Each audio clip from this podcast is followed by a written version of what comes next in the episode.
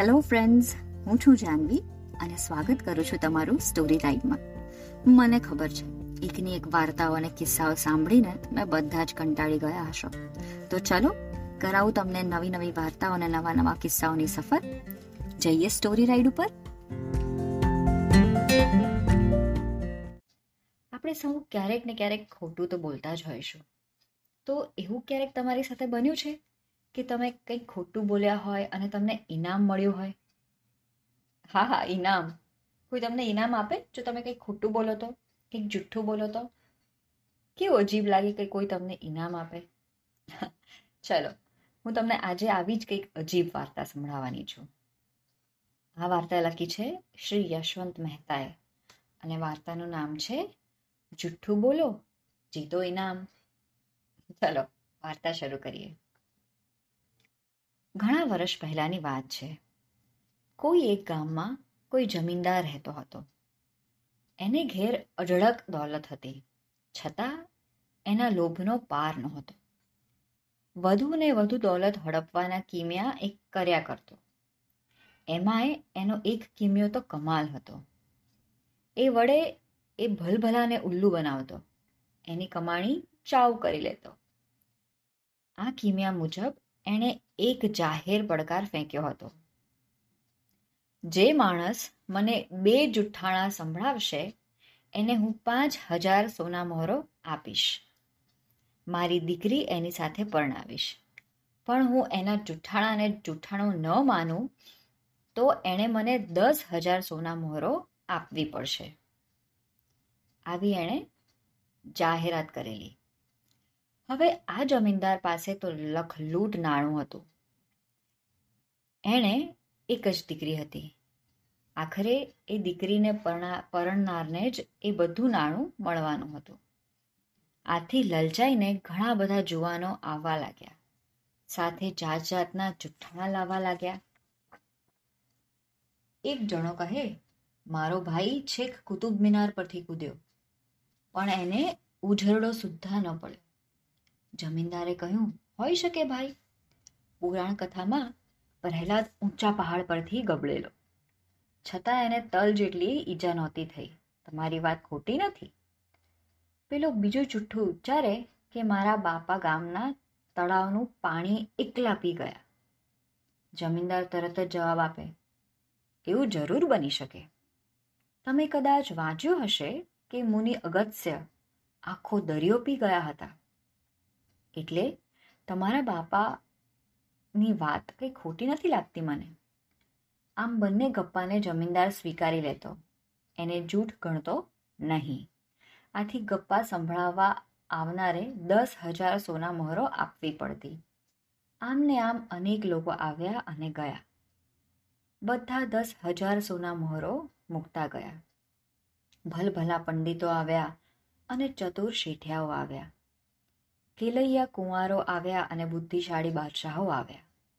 જમીનદાર જેને જૂઠ માને, એવા જૂઠ કોઈ બોલી શક્યું નહીં. બધા લૂંટાઈ ગયા. એમ કરતાં કરતાં ઘણો સમય વીતી ગયો.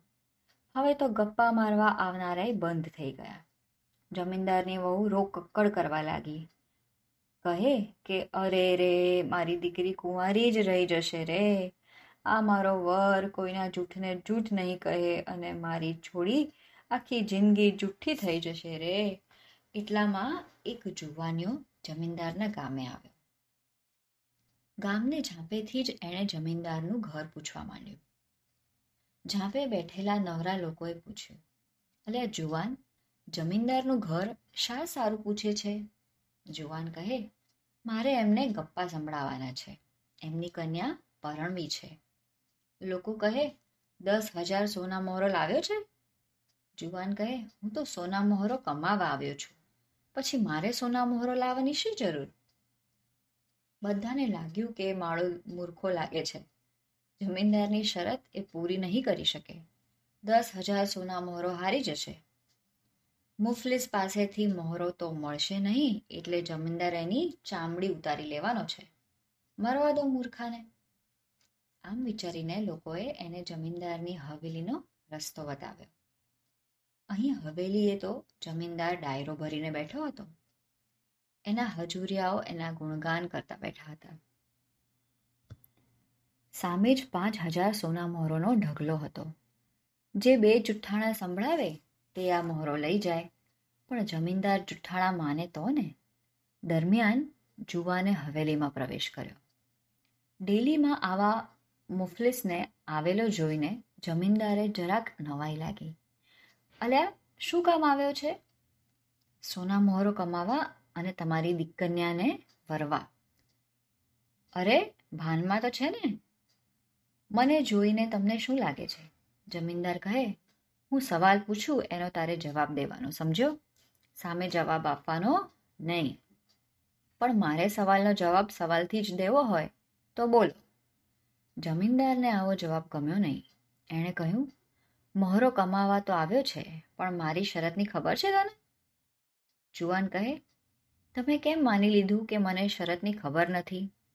મને બે જુઠ્ઠાણા નહીં સંભળાવે તો તારે દસ હજાર મોહરો આપવી પડશે. તું જાણે છે ને? પણ હું તો શરતમાં જીતવાનો જ છું. એ તમે જાણો છો? અચ્છા, તો ચાલ, તારા જુઠ્ઠાળા સંભળાવ. જુવાન કહે મારું પહેલું જુઠ્ઠાણું સાંભળો. કાલે અચાનક મને ભગવાન મળી ગયા. કહે કે, દોસ્ત, તારા શહેરમાં ભારે દુકાળ પડવાનો છે. નદી, તળાવ, કૂવા બધું સુકાઈ જશે. લોકો ટીપા પાણી માટે વલખા મારશે. ત્યારે શહેરનો જમીનદાર પોતાની જમીનમાં ઊંડો કૂવો ગાળશે. એ પાણી લખલૂટ ભાવે વેચશે. ગરીબ લોકો એના પર હુમલો કરશે. એને જૂતા મારશે, એને શેરીઓમાં ઘસડશે ગીધ એના આંતરડા ખેંચશે, એને આટલું સાંભળતા તો જમીનદાર અકળાઈ ઉઠ્યો. એણે બૂમ પાડી, સબૂર, હવે એક અક્ષરે ના બોલીશ તું જવાન, તારી વાત સાવ જુઠ્ઠી છે, હું કંઈ પાણી વેચું? જુવાન કહે, હા, જમીનદાર સાહેબ, આ વાત તદ્દન ખોટી છે. મેં ક્યાં કહ્યું કે એ જૂઠ નથી? તમે કહો છો કે એ જૂઠ છે. એટલે એક જૂઠ તો તમે કબૂલ્યું. હવે આમાંની અડધી મોહરો મારી. જમીનદાર ચોંક્યો. અરે, મેં એક વાત તો જૂઠી તરીકે સ્વીકાર કરી લીધી. આ શું કરી નાખ્યું મેં? એ ઝંખવાઈ ગયો. છતાં પોતાની ઉસ્તાદીનો ડોળ જાળવી રાખ્યો. એણે કહ્યું, ઠીક છે ઠીક છે. હવે બીજું જૂઠાણું સંભળાવ. ત્યારે વાત. જુવાન હસીને કહે, હા, સાહેબ. જરૂર સંભળાવો બીજું જુઠ્ઠાણું. આમ કહીને જુવાને પોતાના ગજવા ફંફોસવા લાગ્યા. ડેલીમાં બેઠેલા સૌને નવાઈ લાગી. આ ગાંડિયાએ આ શું શોધવા માંડ્યું છે? ત્યાં તો જુવાન ગજવા ફંફોસતો અટકી ગયો. એના ચહેરા પર મલકાટ ફેલાઈ ગયો. એણે ગજવામાંથી હાથ બહાર કાઢ્યો. હાથમાં ગળીવાળો એક કાગળ હતો. હવે એણે ધીરે ધીરે એ કાગળ ખોલ્યો. એ બોલવા લાગ્યો. જમીનદાર સાહેબ, આપના વડવાઓએ મારા વડવાઓ પાસેથી પચાસ લાખ સોના મોહરો ઉછીની લીધી હતી.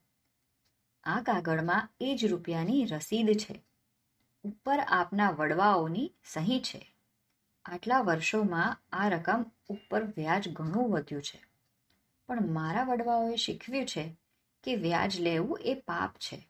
આથી તમારું વ્યાજ માફ કરું છું. મહેરબાની કરીને પચાસ લાખ સોના મોહરો મને જલ્દી ચૂકવી દો. આ વાત સાંભળતા તો જમીનદારના હોશ જ ઉડી ગયા. જો કાગળને સાચો માને, તો પચાસ લાખ સોના મોહરો આપવી પડે. જો જુઠ્ઠો કહે, તો પાંચ હજાર મોહરો જ આપવી પડે અને દીકરી પણ આપવી પડે. હાય રે, હવે શું કરવું? ઘણી વાર સુધી જમીનદાર કશું બોલી ન શક્યો, એટલે જુવાને તાકીદ કરી. જલ્દી કરો જમીનદાર સાહેબ, મને પચાસ લાખ સોના મોહરો ગણી આપો. જમીનદારે જલ્દીથી વિચાર કર્યો. મોહરો જશે, બધુંય જશે, પણ એની વાત જૂઠી કહેવાથી હોશિયાર જમાઈ મળશે. આજ સુધી મને હરાવનાર કોઈ મળ્યો નથી. આ ચતુર જુવાને મને હરાવ્યો. આવા જુવાનને જ મારો જમાઈ હું કેમ ના બનાવું? જમીનદારે જોરથી કહી દીધું, તમે જુઠ્ઠું બોલો છો જુવાન. અને એમ કરીને એનું બીજું જુઠ્ઠાણું પણ સ્વીકારી લીધું. એને પાંચ હજાર સોના મોહરો પણ આપી અને પોતાની દીકરીના એની સાથે લગ્ન પણ કરાવ્યા. મજા પડી ને? આપજો